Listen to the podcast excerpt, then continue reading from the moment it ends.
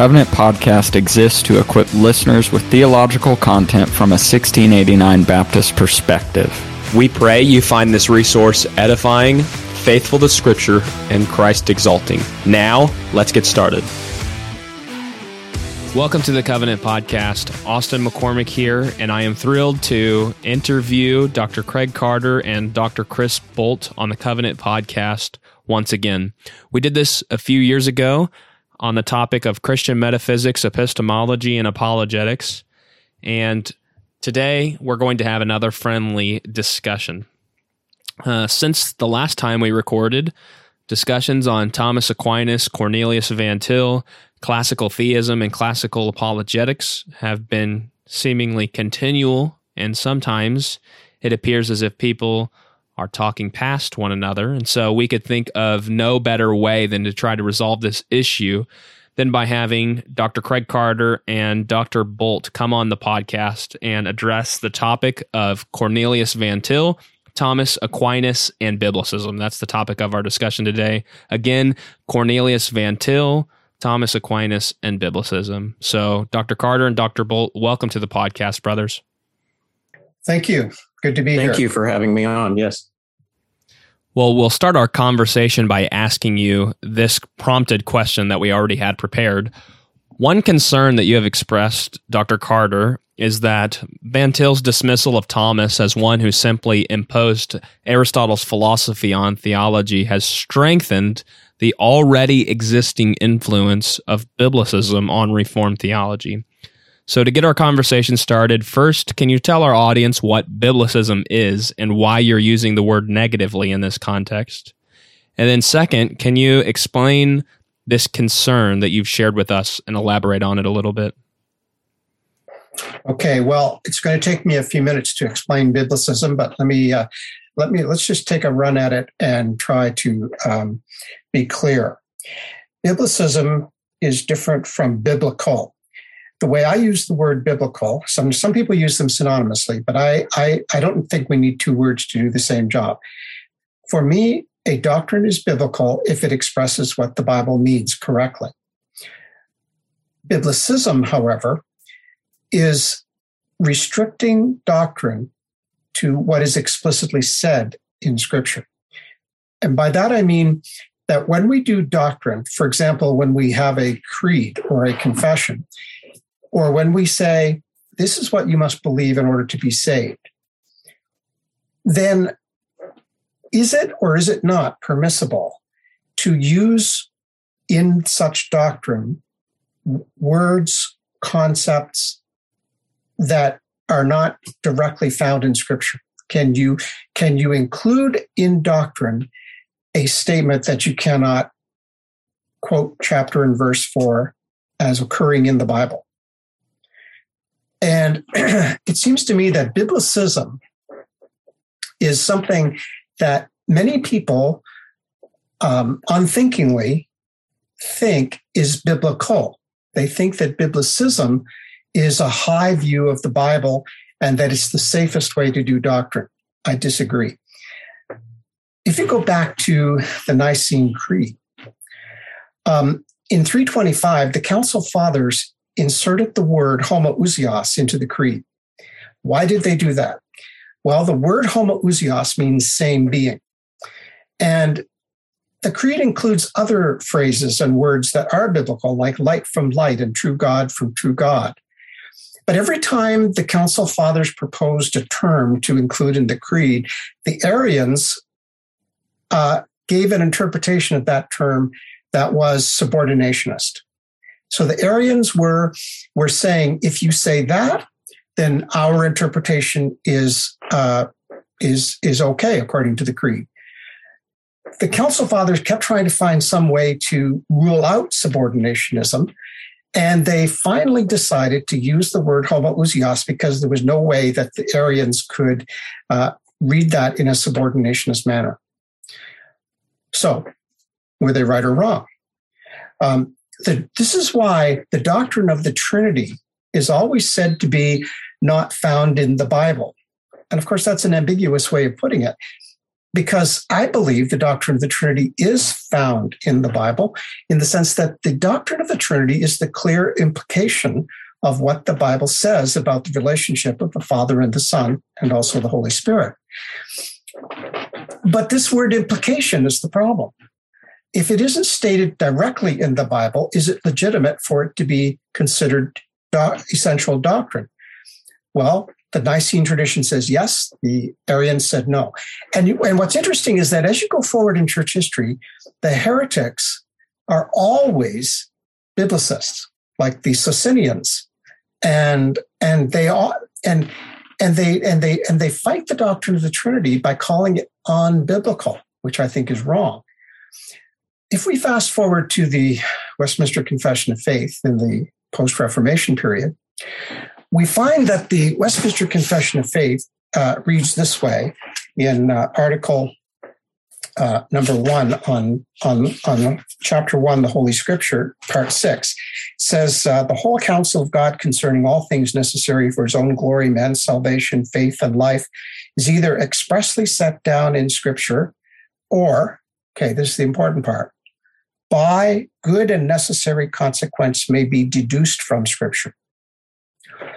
So that statement that what we must believe for salvation and faith and life is either what is expressly stated in Scripture or may be deduced by good and necessary consequence from Scripture, allows for the homoousios. That allows for a statement of doctrine that is derived from Scripture by strict deduction, but which is not expressly stated in Scripture. So biblicism is, is the opposite of what the Westminster Confession is teaching. Westminster Confession of te- uh, uh, the Westminster Confession of Faith is teaching that when the church um, included the, the homoousios in the Nicene Creed, it was doing doctrine correctly, and it was doing the right thing. Biblicism says it was doing the wrong thing. Biblicism. Now, I, I know that there are people today who advocate biblicism um, all over the internet, and they claim that uh, that they believe that the only thing we can require people to believe doctrinally is what is expressly stated in Scripture.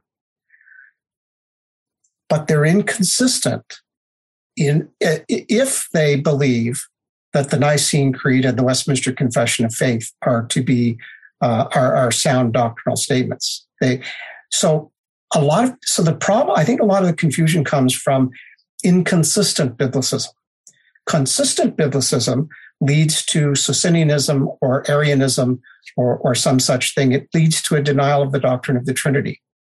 Um, but inconsistent biblicism is uh, it needs to be challenged because uh, I think it's a problem that that that doesn't come up because people just assume that we all believe in the doctrine of the Trinity and nobody's questioning that, and so we just assume that. Or you see it when they when they try to summarize the doctrine of the Trinity without using the homoousios, and that becomes a problem because there's a there's a reductionistic notion of the doctrine of the Trinity when you reduce it to simply biblical statements that that make introduces ambiguity into it that allows for subordinationist interpretations, and so that's a problem. So, biblicism is something that sounds good and sounds honoring to Scripture, but I don't believe it is because the way you honor Scripture is to teach what Scripture says, to teach what it means, to teach what the Scripture teaches, to restate the Scripture in such a way as to convey the proper meaning. And um, that doesn't necessarily get accomplished by sticking legalistically to the words of Scripture. I mean, if we took that to its uh, fullest extent, we would say, well, we'd never, we'd never, we'd never translate the Bible from Greek and Hebrew. We would, we would just stick to the Greek and Hebrew words. But we, we do translate because we understand that meaning can be conveyed in other words, and um, translation is not infallible. Sometimes there's good translation. Sometimes there's bad translation. Sometimes there is bad theological deductions made from Scripture. In other words, it, pe- people people um, develop doctrines which they are, which are not found in Scripture directly, and they're bad doctrines, uh, and and they should be rejected. But we don't reject them just because the wording isn't found in scripture. We reject them because they don't convey the same meaning as what the scripture teaches. And that's a subtle difference, but a very important one. So um, my concern is that um, that if we dismiss Thomas and the teaching of the um, doctrine of God in Thomas, um, just because he uses uh, terms and ideas from philosophy that do not come directly from the Bible, we are simply engaging in the kind of biblicism which I think impoverishes theology and causes all kinds of other problems. Well, would you like to further elaborate on that now, or would you like to allow Dr. Bolt the opportunity to respond? Well, I, I think I've I've said enough to uh, to get the thing going for now. Okay. Well, Dr. Carter has just stated his concern there at the end of his last answer.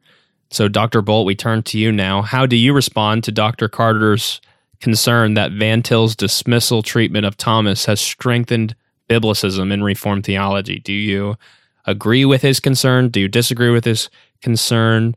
Do you have any related concerns, or do you have anything else to add in light of this question? Yeah, I think that one of the things that may be going on here, both in uh, my maybe apparent disagreements with Dr. Carter um, or the apparent disagreements that are going on, even on the internet, although I, I do um, agree with a lot of what Dr. Carter says there about some of these concerns.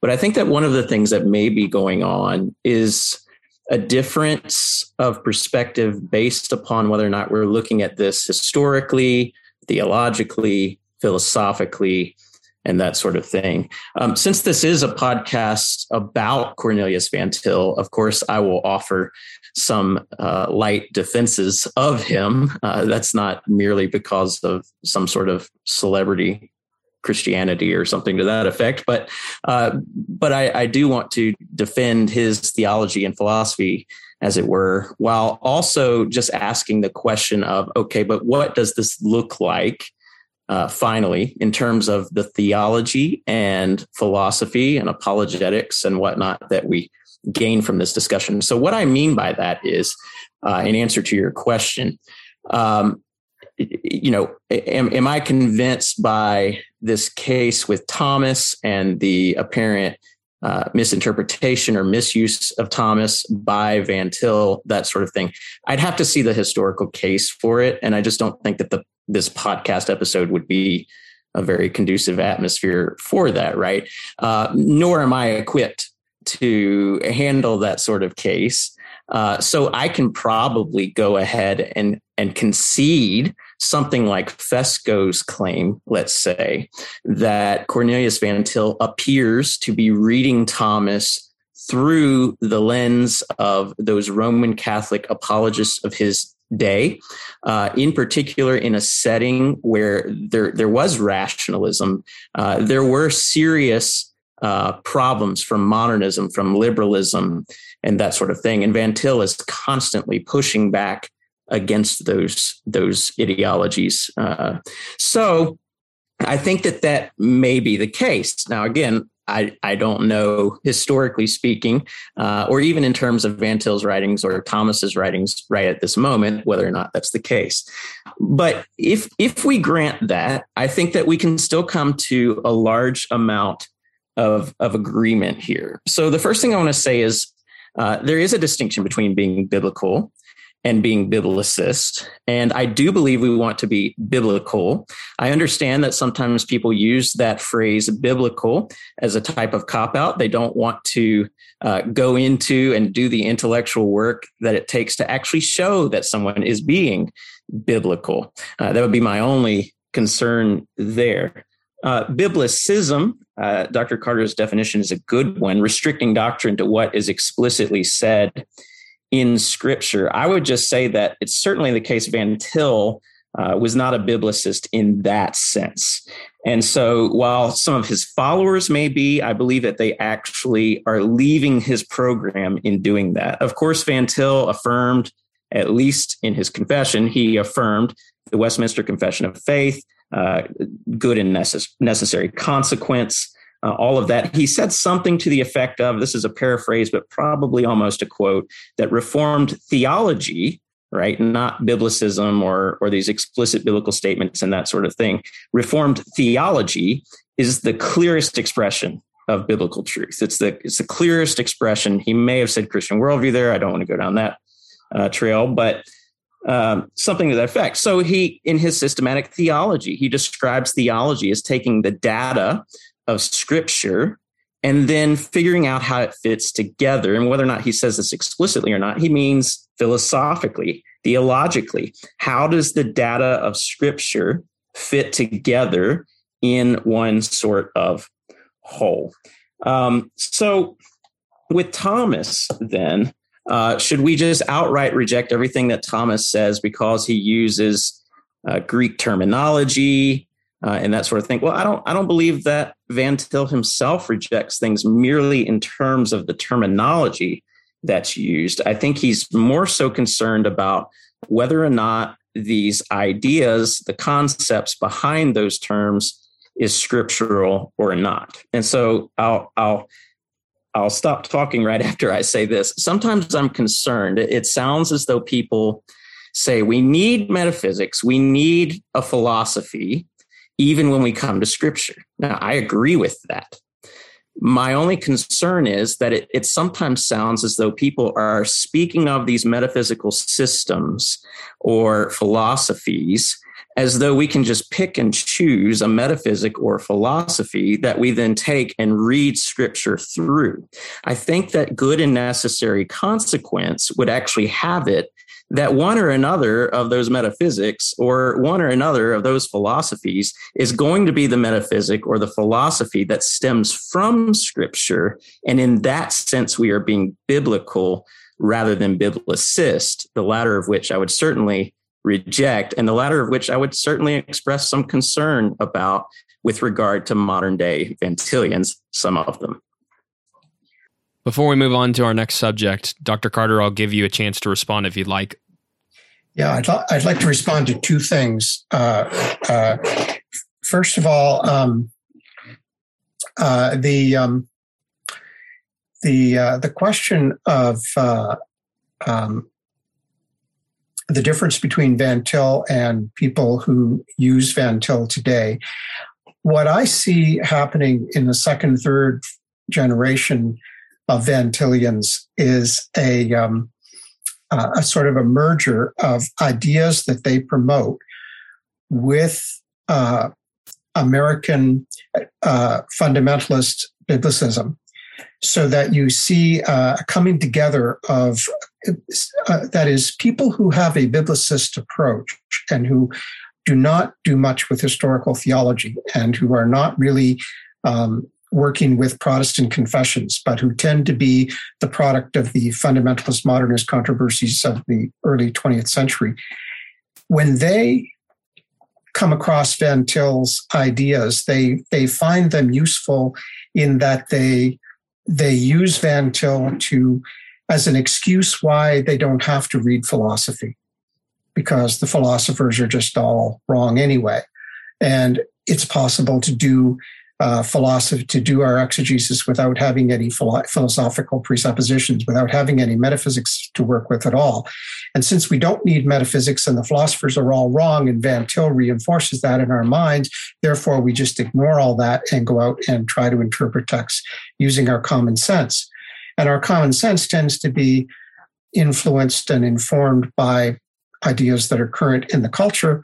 And so we end up using metaphysical ideas that are uh, uncritically employed, and then some of them are, are just flat out wrong. Some of them come from a, a modern uh, philosophical climate that's hostile to Christianity, and we don't even realize that we're getting our metaphysics from those kinds of bad sources. So that's my concern.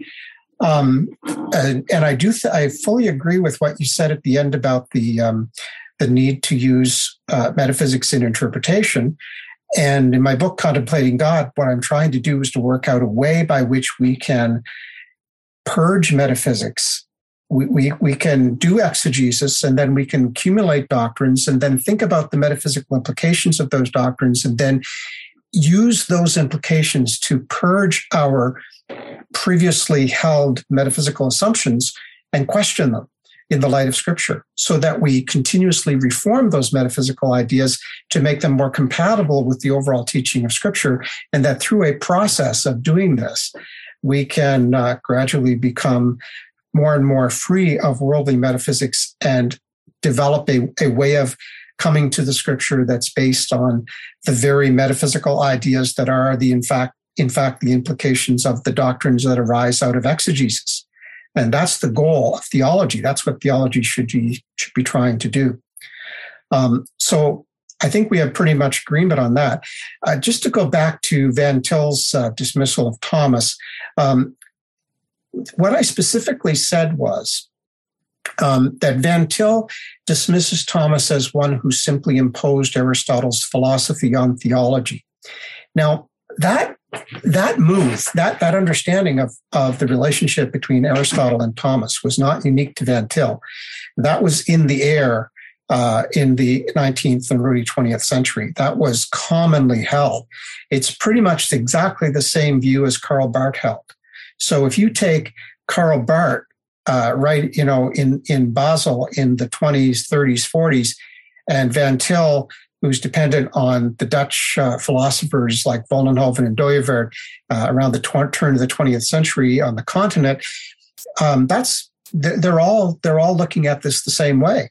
It's it's not like Van Til is uniquely wrong. Van Til is just in the mainstream of Protestant uh, thinking about Thomas at this time, which was that Thomas simply took Aristotle's metaphysics, used it to interpret the doctrine of God. And uh, so, therefore, Thomas teaches the unmoved mover. Uh, well, that that's that that is there has been a lot. Uh, there has been a whole movement of Thomistic ressourcement uh, coming from the say that the 1920s when Gilson started writing. Uh, Gilson, Maritain, the French Dominicans, um, and, and it's right up to the present. There's there's more and more historical scholarship on Thomas, which has completely changed the picture of what Thomas was doing vis-a-vis Aristotle. The, the, now we understand, I think, uh, a hundred years later, uh, we understand what Thomas was up to in a far better way. We we understand that Thomas was essentially an Augustinian. He was um, he quotes Augustine more in his Summa Theologicae than uh, Aristotle. Uh, he's basically an Augustinian, and he is um, living at a time when the writings of Aristotle had just been translated and came into Latin, the Latin West, um, and were causing a big kerfuffle because uh, Aristotle seemed to be uh, teaching things that were antithetical to the Augustinianism that dominated uh, medieval Europe at the time. And uh, Aristotle was a secularizing influence. Aristotle was was seen to be uh, denying the Platonic forms have, as having a, an extra a reality above this world. That forms were just in the in the individual existing thing. Um, for many reasons, Aristotle was seen as a threat to the to the Augustinian synthesis that had uh, predominated from Augustine to Anselm to Aquinas. And so Aquinas was critically receiving the writings of Aristotle and taking from them certain ideas that he agreed with and rejecting other ideas, changing other ideas. And the doctrine of God that emerges from Aquinas owes as much to Augustine as to Aristotle, and it uses Aristotle, yes, but it, it critically transforms Aristotle's ideas in the process. So Gilson, for example, will argue that that the doctrine of God that um, that Aquinas ends up with is a doctrine of God as pure existence itself. God, God is exist. His existence is His essence, and this this idea of God as fully actual is the opposite of the the dead immobile, the the unmoved mover. The the Aristotle's God is the impersonal God who doesn't do anything except sit there and think, and the rest of the universe is moved by longing for this this this God. whereas Aquinas' God is a God who is full of, of, of actuality that, that allows him to be the creator and allows him to speak and be personal. It's just a completely different concept of God. So to, so to say that Aristotle, that Aquinas used Aristotle in some vague sort of way is true. But to say that Aquinas simply repeated Aristotle or became subservient to Aristotle, took over everything that Aristotle said about metaphysics is wrong. And so the we know that now um, much better than we did 100 years ago. And so it's not just that we're smarter than Van Til and Barth, it's that scholarship has progressed. And we, um, we now have 100 years of careful study of Aristotle in his context. And the literature is vast and it is of high quality. And it's, uh, it really reveals that, that Aquinas the, the, the way the way that I think we should look at Aquinas now is to say Aquinas met the challenge of Aristotle by restating the, the tradition, the Trinitarian and Christological tradition of Nicaea and Chalcedon as it came into the Latin West through Augustine and, and, is, and, is, and dominated the Latin West. He restated that in the 13th century in the light of the challenge from Aristotle, but that in doing so, he gave the Christian doctrine of God a classical expression, which now we understand has not really changed from the 13th to the 20th century. The, the doctrine of God that we find in Aquinas is the same doctrine of God presupposed by the reformers. It's uh, increasingly, again, scholarship is showing us that, that the, the Reformation, the post Reformation scholastic Protestant theology does not materially alter uh, the doctrine of God that we find in Aquinas, but that that is in fact embedded and presupposed in the Reformed confessions. And throughout modernity, both Catholic and Protestant doctrines of God have been affected negatively by the Enlightenment and rationalism. But essentially, the doctrine of God that comes from Aquinas has persisted all through this period, right up to the present. So it's a very different picture of Aquinas that we have today than we had uh, in in 1930. Dr. Bolt, do you want to respond or do you want to move on to the next subject? Uh, I want to do both, but there's so much good right here. I, I think that we can get somewhere. So I, I want to make some distinctions uh, if we can and just see what Dr. Carter thinks about these. So I, I do agree with the distinction between what he called a fundamentalist approach and a reformed approach to these very topics. Uh, fundamentalist meaning here something like a, a narrow, more biblicist type approach. I think that there are orthodox and good intuitions behind a project like that, but it's certainly, I believe, a misapplication of a thoroughgoing Van Tilianism and the Reformed project or Reformed apologetic project. Um, I do think I am a metaphysical realist. Uh, I do see a line, I believe, that runs from, let's say, Augustine to Thomas Aquinas to John Calvin, uh, and so on and so forth. I, I, think I want to turn some of this back on Dr. Carter, although he might agree with this, um, just to say that uh, the the modernist project wrecked a lot of things, but I think that one of the things it wrecked was the proper reformed use of natural theology. And so it's not that there is a true reformed objection to natural theology, because for one thing, the reformed tradition is not monolithic, but it's also the case that you have uh, pushback against modernist uh, assumptions in the use of natural theology. And so I think perhaps what Van Til is is trying to comment on and push back against uh, is not so much that, and maybe he does say something to this effect, but not so much that uh, Aquinas is taking Aristotle and imposing it on Christian theology, as it is that there is Thomas Aquinas, the theologian, and Thomas Aquinas, the philosopher. I think that's how Van Til construes that. And so the difficulty becomes one of uh, Thomas saying, in large part, good things theologically, especially with respect to things we agree on, right? Metaphysical realism, uh, the doctrine of God and the Trinity, uh, those sorts of things that he gets right. Uh, so, so I, I, believe it is the case that Dr. Carter and I both do have real disagreements with Thomas, and and yes, we wouldn't completely say uh, go along with Roman Catholicism, which followed from him, and that sort of thing.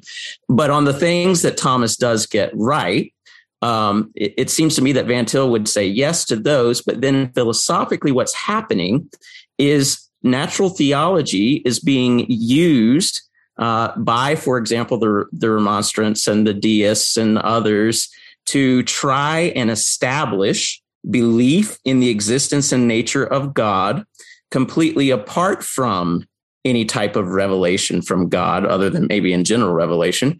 Uh, but but it, it becomes a pre-dogmatic foundation for belief in God, so that reason actually precedes our faith in God. Um, I, I, think that a, a, a lot of this uh, idea that the Reformed camp is rejecting natural theology in its totality is a little bit of a, a sloppy uh, uh, project. That's why you, you see guys like Karl Barth getting thrown into the Reformed camp, which I would never put him there. But obviously, he's making these strong claims against natural theology. Um, but anyway, I, would I'd be curious some of the thoughts that Dr. Carter might might have on those in terms of moving this conversation forward in that way. Yeah, Dr. Carter, we could talk about that one of two ways. Our next question was going to be about philosophy and the role of philosophy.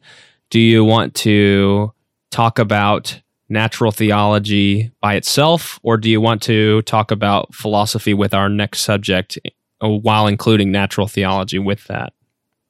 Uh, no, I think we can talk about it all together. It's it's, it's definitely complicated. Um, okay, well, let me just ask this question then at this time, and we will pivot the conversation forward and bring the topics of philosophy and natural theology together as I ask you um, this question. Uh, as we've already mentioned, Dr. Carter, a concern that you have shared is Van Til's dismissal of Thomas and that it has led to Reformed theology being dismissive of philosophy. So, for this part of the conversation, um, we want to ask you what is the proper place of philosophy in the life of a Christian?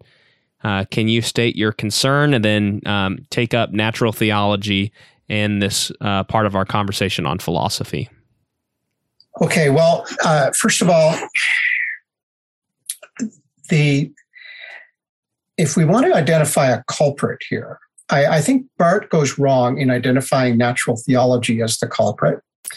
And I think that Van Til also goes wrong in identifying natural theology as the culprit.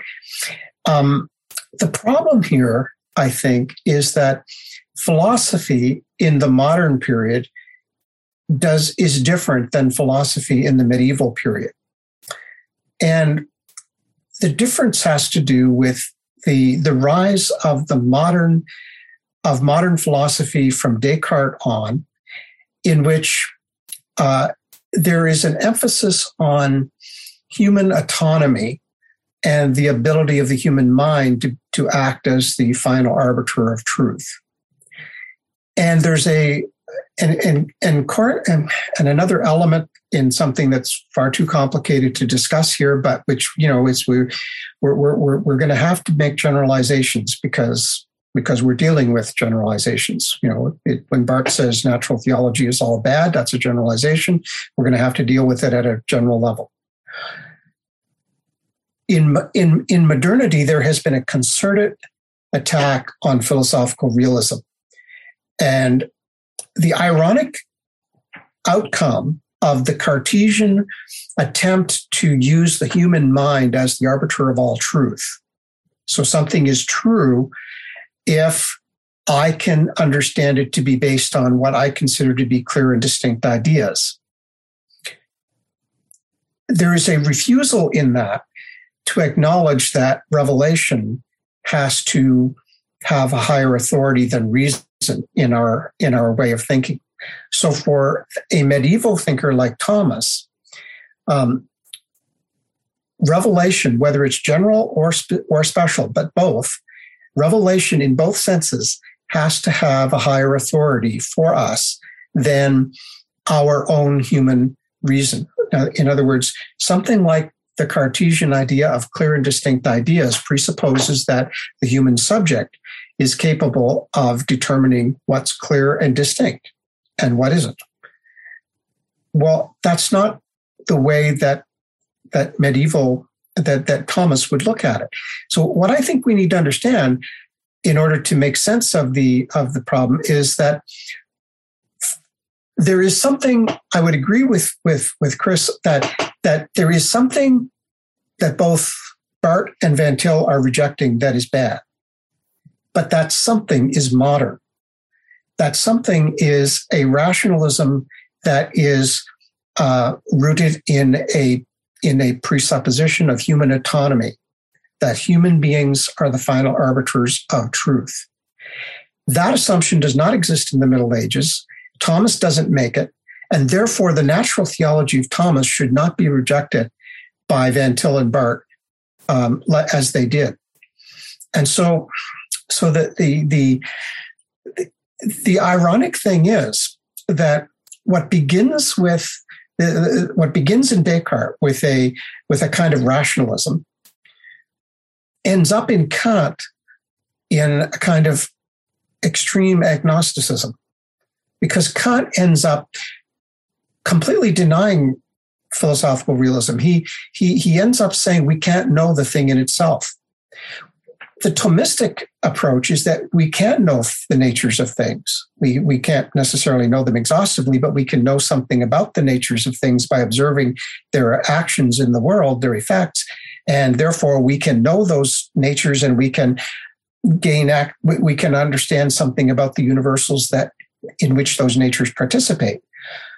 That kind of metaphysical realism is denied in the modern period. And that when you when you and, and so it's almost like it's almost like an incommensurable conversation. It's almost as if people cannot really meet. Um, anybody who, and I think that's why Barth was uh, so alienated uh, from his own Reformed tradition from the 17th and 18th century, 16th, 17th century uh, Protestant scholastic theology. He he he wasn't really he he did not really continue that tradition. He undermined it and attacked it and replaced it with, you know, his doctrine of election, his doctrine of creation. There's so many things that he did that that were not compatible with that tradition. He, he really was alienated from that tradition. He was on the other side of Kant, and um, and he was not able to really understand and talk the same language. Uh, he was barely able to disagree with it, let alone agree with it.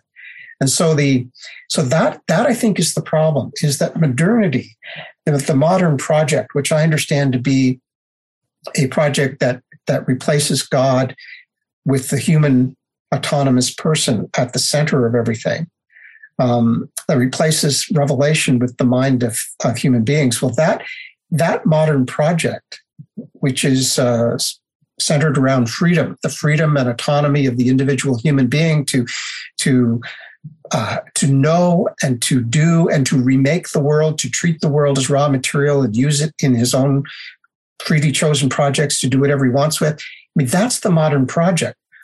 And that is so different from the medieval uh, context of Thomas Aquinas that what, although we call what Thomas was doing using philosophy in the service of theology, we call it philosophy, and we and we call what Thomas was doing natural theology to imagine that what he was doing with natural theology and what he understood by philosophy to be the same thing as what Descartes and Kant mean by philosophy and what it would mean in a post Kantian situation to deny natural theology. We're just talking apples and oranges.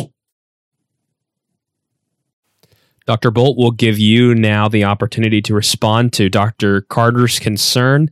And if you'd like to, you can also address what you think the proper role of philosophy is in the life of a Christian. Of course, you don't have to, but um, if you want to take up the subject, you can feel free to speak to it and uh, feel free to carry the conversation along in whatever direction you're going to take it. Yes. Uh, okay. So is philosophy different from, let's say, Aristotle to Thomas to Descartes? Absolutely, 100%. I would put it all under the umbrella, broadly speaking, philosophy, but I do understand and take Dr. Carter's point there. Um, I define theology and philosophy uh, something like this philosophy, we'll start with that one. Um, and I believe Alvin Plantinga says that philosophy is just thinking hard about something. Uh, whereas I take theology to be thinking hard about something in its relation to God. Uh, and and I know that there's a lot of overlap there, and I know that those are very broad and and potentially even unhelpful definitions. It's just very difficult once we start defining these. Uh, but that kind of shows where I am on this because there certainly are uh, reformed or would be reformed theologians and thinkers out there who have such a negative understanding of philosophy that I don't see how, if they're consistent, they could ever do theology. Many of the things that they're doing in putting the data of scripture together, uh, what they call theology, is in fact philosophical uh, in nature. I think that Dr. Carter would, even though he might reject my definitions, I think he would agree with something along those lines. Um, so this is this is where I introduce my uh, my little quip about Thomas. Though it sounds to me that a lot of the folks defending Thomas uh, are simply telling me anachronistically that Thomas is a Van Tilian. And so, uh, you know, I have a Van Tilian card here, uh, and maybe we can give that to Dr. Carter once the episode is over. But, uh, but I, I agree 100% with so much of what he just said there. And that is just what I understand Van Tilianism to be in the main um, this idea of autonomous human reasoning, I do see much of that. Of, course, we've had this would be autonomous reasoning since Genesis 3, right? But we see it come to clear expression in uh, Rene Descartes and the the modernist project. He's looking for these, you know, self-evident, these clear and distinct ideas, that sort of thing. What's he doing there? He is starting with the self, which I think that Immanuel Kant takes advantage of, uh, and and eventually makes the whole program to revolve around the would-be autonomous self. And so I do understand, even historically speaking, what Dr. Carter is speaking of there, um, Thomas is not starting from those presuppositions. But I think it's worthwhile to point out that Descartes is certainly trying to follow along in the footsteps of Thomas, at least as he would have seen or understood Thomas there. So we do move from the authority of revelation, uh, a revelationary epistemology in uh, the case of Thomas, to uh, what we might understand as an autonomous uh, approach to epistemology in the case of Descartes. And that's the very thing that Van Til sees so clearly expressed in, in Kant and then takes advantage of that. When Van Til talks about his use of Immanuel Kant and, hey, we can do all of these things now because of what he has said, he's not incorporating Kant in some positive way. Uh, if the listeners go back to our previous discussion on this podcast between Dr. Carter and I, uh, we talk about David Hume. Uh, so I very much view Kant the same way as I would view Hume, and I believe that Van Til does as well. We're, we're not saying these guys are our friends. We're saying if you start with the self, this is where you wind up and it is bad. It's so bad that it destroys our ability to know things in principle. Uh, it destroys metaphysics. It destroys a thoroughgoing Christian uh, philosophy. And so uh, I, I, I, I would point out one more thing, and that's that Van Til certainly disagrees with Barth uh, on many things. I mean, he writes, you know, Christianity and, and Barthianism. He he treats Barth uh, at least in principle, in terms of a system of thought, as representing an unbelieving approach to things. Uh, but I don't think that Van Til, even though his writings do focus a great deal upon what he sees as being bad in the use of natural theology in his day and age, um, I don't think he completely rejects natural theology. I would say that, and some people would label me an attenuated Van Tilian because of this. I would say that I certainly do not reject natural theology as a whole. Um, I see many different uses for it, even apologetically. Uh, but I kind of think of natural theology and especially natural theological apologetic arguments. Uh, let me give you this illustration. So I grew up in the American public school system, which probably accounts for a lot of mistakes I make in reasoning today. But uh, we used to play this game where we would, in during gym, during uh, physical education, we would have this big parachute and everybody would hold a piece of that parachute. We'd make a circle around it. Apparently, this was a common thing in public schools, and even today is used in schools and whatnot. But they would, you know, for example, throw these these balls onto this parachute, and then we'd be able to wave the parachute and make the balls fly up in the air and that sort of thing. It was it was a fun sort of thing to do. I kind of think of Christian theology um, of of a world and life view of um, the Bible or a Van Tilian approach to apologetics. I kind of think of that as the undergirding support for our use of natural theology. So the parachute then would be our revel- revelatory epistemology, and those balls would be, as it were, the natural theological arguments in particular in our apologetic. And so natural theology and, and those specific arguments can be used for part of the persuasive force of the overarching Christian approach to philosophy and, and all of these other topics. Um, they can also be used, I think, to throw a wrench into the unbelieving would be autonomous project of, of thinking. Um, so I, I, I, I'm I'm ready to call Dr. Carter uh, an, an honorable, uh, uh, you know, give him honorable mention for like a what what is it the frame called a Sproul, a presuppositionalist of the heart, or something to that effect. But um, but I I hope that we can get somewhere in terms of these things that I've just said, um, right there.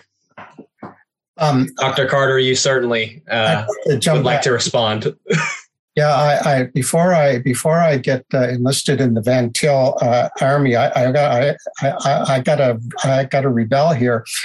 Um, let me let me just suggest though something that um, here's what here's one thing that I find problematic in in in much discourse today, and I think I don't claim to be any great expert on Van Til, but I think he participates in it as well.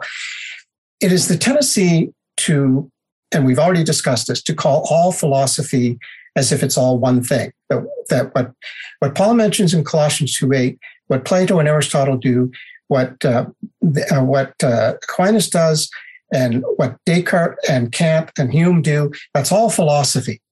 And I think that um, the big divide is between pre-modern and modern philosophy because pre-modern philosophy is metaphysically realist at least the mainstream tradition uh, what i call the platonist tradition including aristotle coming forward. That is metaphysically real uh, realist. As metaphysical realism declines in the modern period and it, it's completely gone in, in hume kant and then after that it's all just uh, it's all just relativism and skepticism.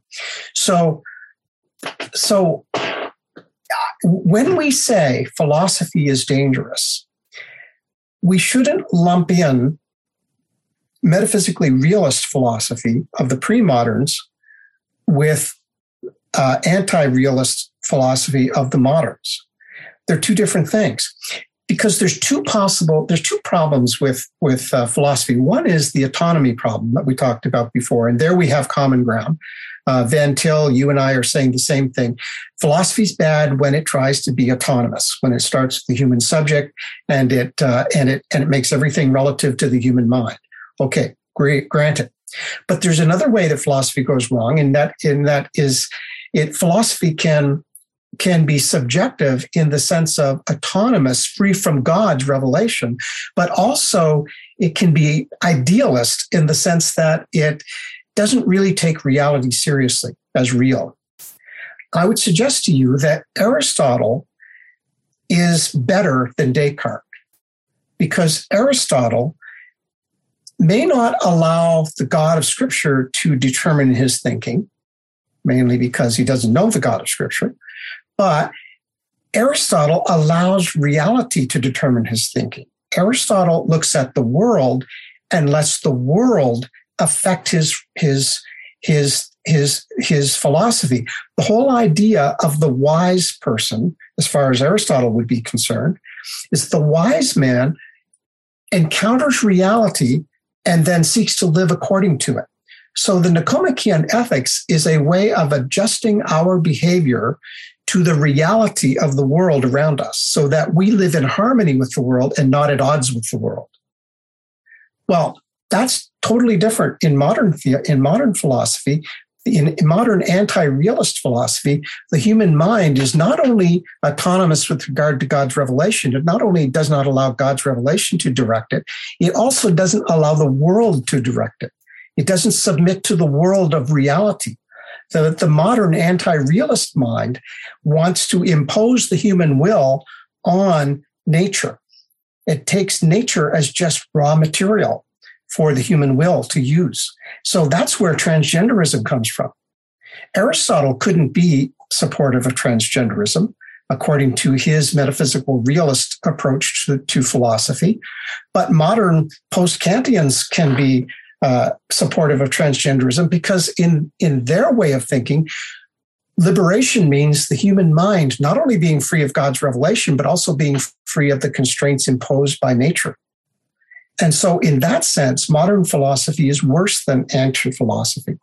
And so, um, when we when we lump in when we say I'm against natural theology, and we don't specify of the modern sort or of the ancient sort, we're confusing the issue because the ancient this is what i think christians like thomas and, and, augustine saw as useful in greek philosophy they saw philosophers attempting to conform their minds to the reality of the world around them and then they just brought in divine revelation and then they were able to work with that philosophy. But when you look at philosophy today, people saying that the, the purpose of, of philosophy is for the human subject uh, to simply uh, you know, be the final point of reference for what is true. So what is true is what I say is true. And uh, God can't change that, and the world can't change that. I'm going to impose my will upon the world itself. Well, I mean that that's worse. And so it's way more important to reject modern forms of natural theology or modern forms of philosophy than it is to reject ancient for this reason. And so by failing to make the distinction between realism and non-realism, I think we, uh, we, we, we tar all philosophy with the same brush. And uh, and I think we increasingly because we live in this culture where where things are collapsing and falling apart, and there's so much uh, there's so much insanity taking place around us, and people and people are obviously throwing off the shackles of God's law, yeah, but they're also trying to show, throw off the shackles of nature itself. Well, that incl- that leads people, many people, I think, to come to the conclusion well, human reason's useless, philosophy is useless, natural theology is useless. The only thing we can do is have divine command theory. There's nothing else that, that will save the day. And I think uh, we're, we're, I think that's a wrong conclusion to come to. I think that that puts us at odds with great tracts of the Christian tradition. Well, we're coming to the last third of our conversation together today. And in this last third, we want to uh, address some final concerns that both of you have, but we also want to uh, make some concluding observations by way of encouragement, things that you both are encouraged about in the midst of these conversations. So we would normally uh, return back to Dr. Carter at this point, but uh, I think we should pivot and flip to Dr. Bolt. I'll give you an opportunity to raise some final concerns that you have, and this will also give you an opportunity to address uh, what Dr. Carter just finished saying there. Yeah, I appreciate that. I'm hesitant to just jump on board with the comment that Aristotle is better than Descartes. I would I would have to ask what we mean by that. Although the illustration that Dr. Carter provides is is clearly a good illustration of a way that Aristotle is better uh, than what at least than what Descartes would give us consistently applied. Right. Um, Aristotle, in fact, I don't know that many people know this, but Aristotle actually gave us the tools of reasoning to reject the biological theory of evolution. Uh, you know, even in his in his time before it ever came around, uh, or at least until you know before natural selection, that sort of thing came around in Darwin. Um, so, in that sense, yes, I'm hesitant to jump on board with it because I, I do see um, a lot of times people will say something to the effect of, okay, if we just get back to, let's say, what the early Greeks said Socrates, Plato, Aristotle, um, then we've got this idea of absolute or universal objective truth, that sort of thing, uh, versus the postmodernity that we have now and all of that. Now, I'm not uh, a postmodernist. I'm not an idealist. By the way, Van Til wrote his dissertation against idealism, even though, yes, his language is full of idealist type terms that he has reloaded, he thinks anyway, has reloaded uh, with Christian theology. Um, but uh, there, there are two, two problems. One is the Greeks still were not Christian.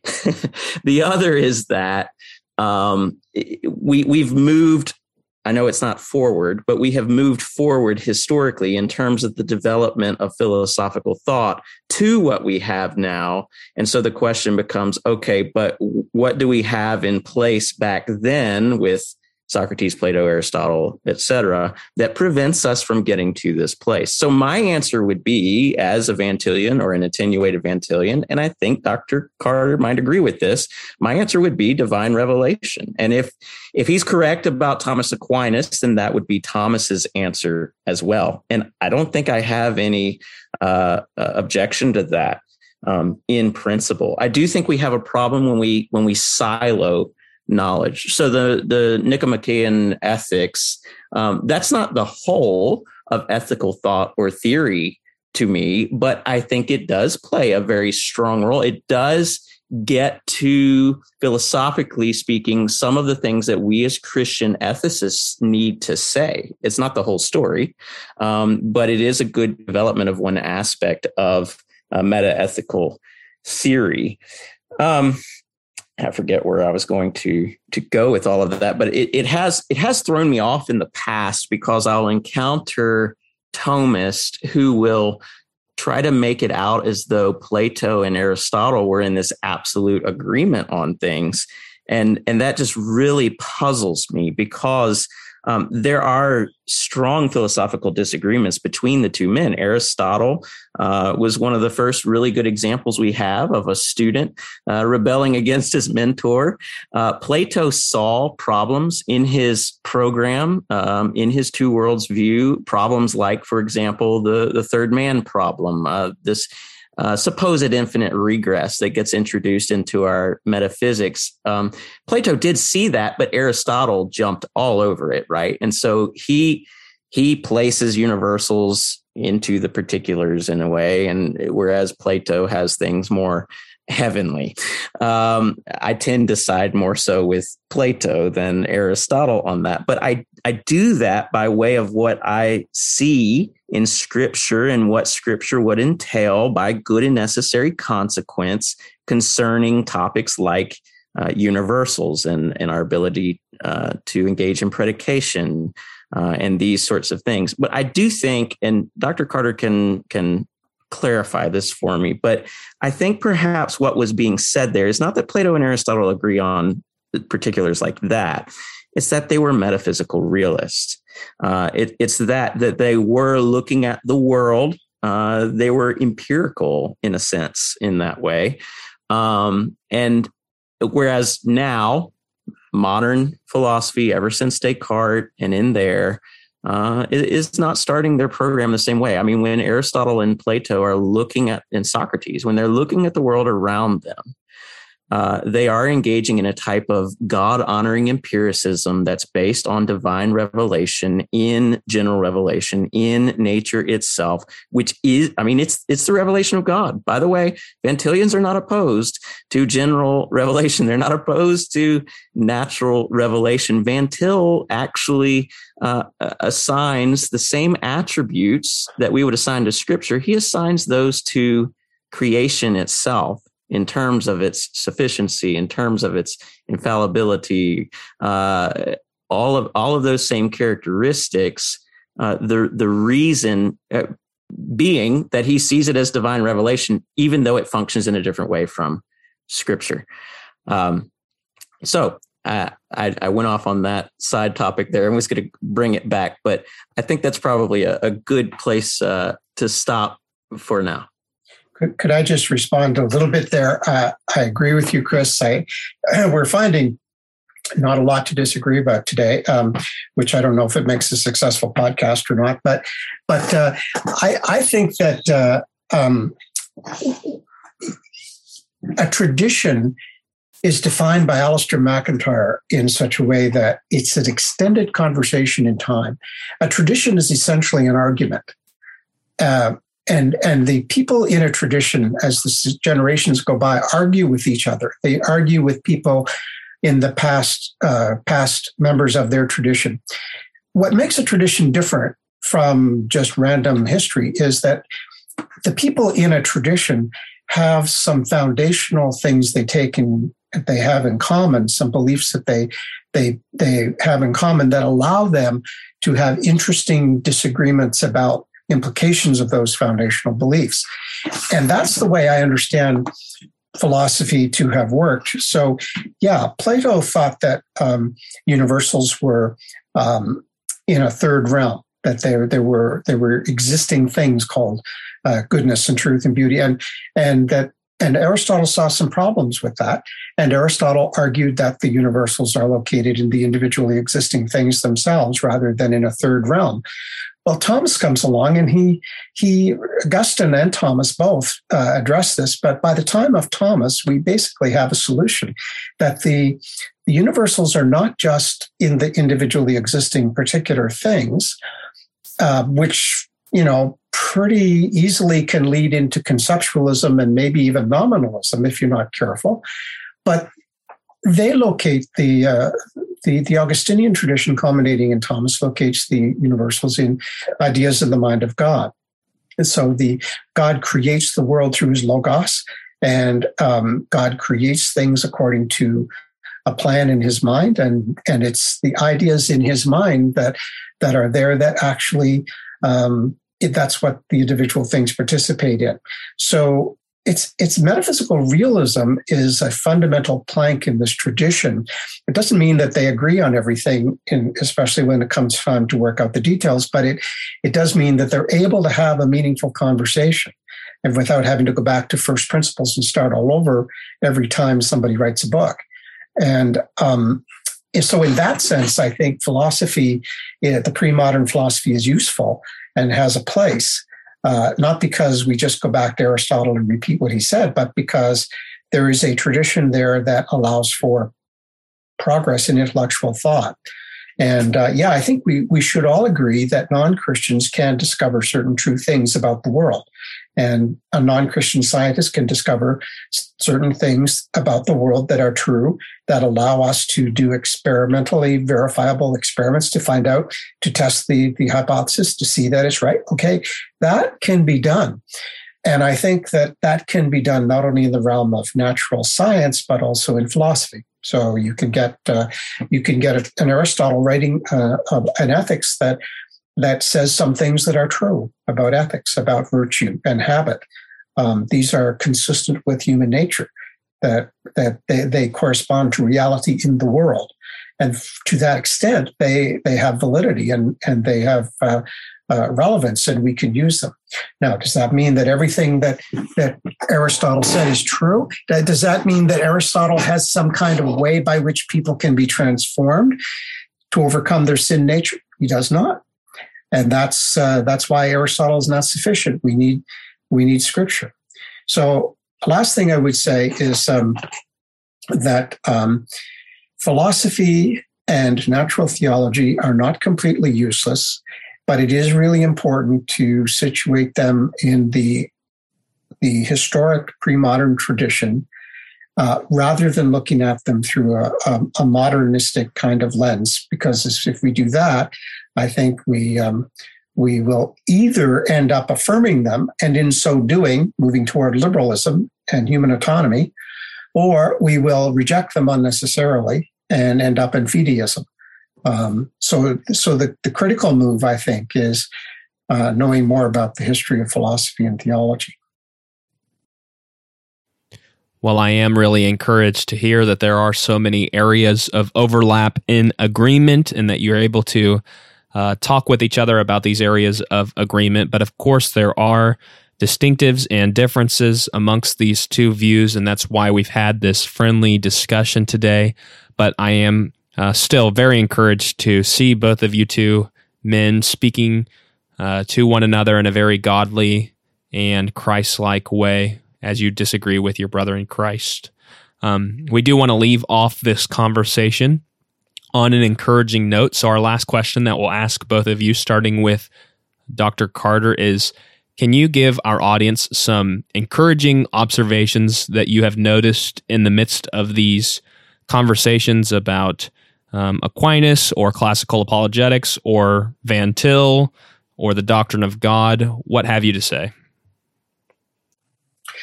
Well, the main thing I'm encouraged about is that um, there does seem to be a, uh, uh, a willingness on the part of uh, a growing number of evangelical and confessionally reformed and pro, um, confessionally confessional Protestant thinkers to um, to take historical theology more seriously and to uh, to I think that the two areas that I see uh, coming are I, see a growing understanding and appreciating appreciation for the Augustinian Thomist tradition, and I also see uh, a growing appreciation for an understanding of and translation work in the post Reformation uh, scholastic tradition. So, for example, I would mention the work of David Sytsma um, on recovering um, the use of uh, philosophy and Aristotle um, in the uh, in the post Reformation scholastic uh, Reformed scholasticism.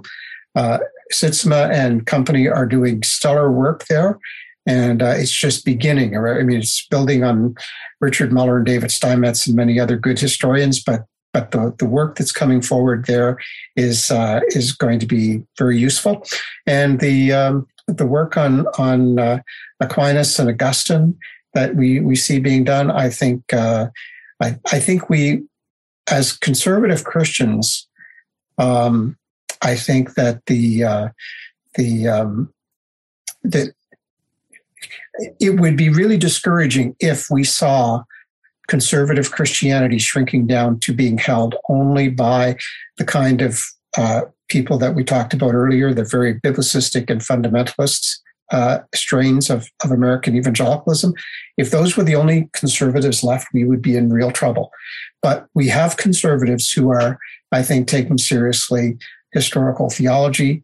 And uh, I think the more work that is done on Aquinas and post Reformation scholasticism, uh, the more we're going to see um, uh, a, a, a, the more we're going to appreciate historic orthodoxy, and the more we're going to be able to see that it's a real alternative to the um, to the kind of postmodern uh, thing, uh, the, the, postmodern, the degeneracy of postmodern thought that we see all around us. I, I, I think that that that is um, if I could just give one illustration, there, there's a in early church. There, there's some historians of the early church argue that during the second and third century, especially the third century between 200 and 250, there was a um, around 250, there was about a 50 year period of freedom from persecution. And during that time, Christian church had grown to the point where it was beginning to be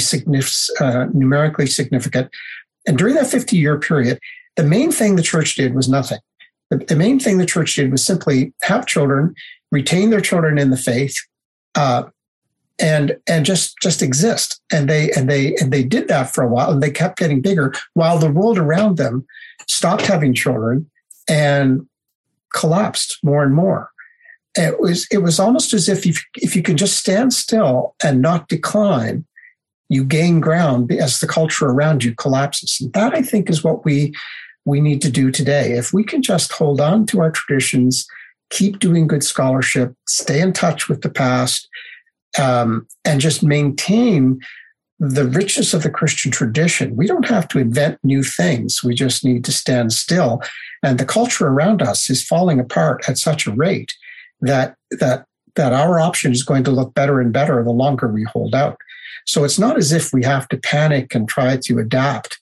Um, I think that uh, the recovery of the past is is critical, and holding on to the past is critical. And at one point in the late 20th century, it almost looked like like evangelical and confessionally Protestant, confessionally conservative Protestants were going to lose all touch with the past. I, I think we've now navigated past that danger. I think we're now beginning to, to come to the point where um, we can see that the we're not going to lose our tradition. So that's very encouraging. Amen. Well, Dr. Bolt, can you also uh, state some encouraging observations that you've seen in light of these current discussions? Yeah, we're certainly in the midst of a retrieval process that's encouraging both theologically and philosophically to sharpen the contours of Reformed theology uh, understood in terms of historical theology.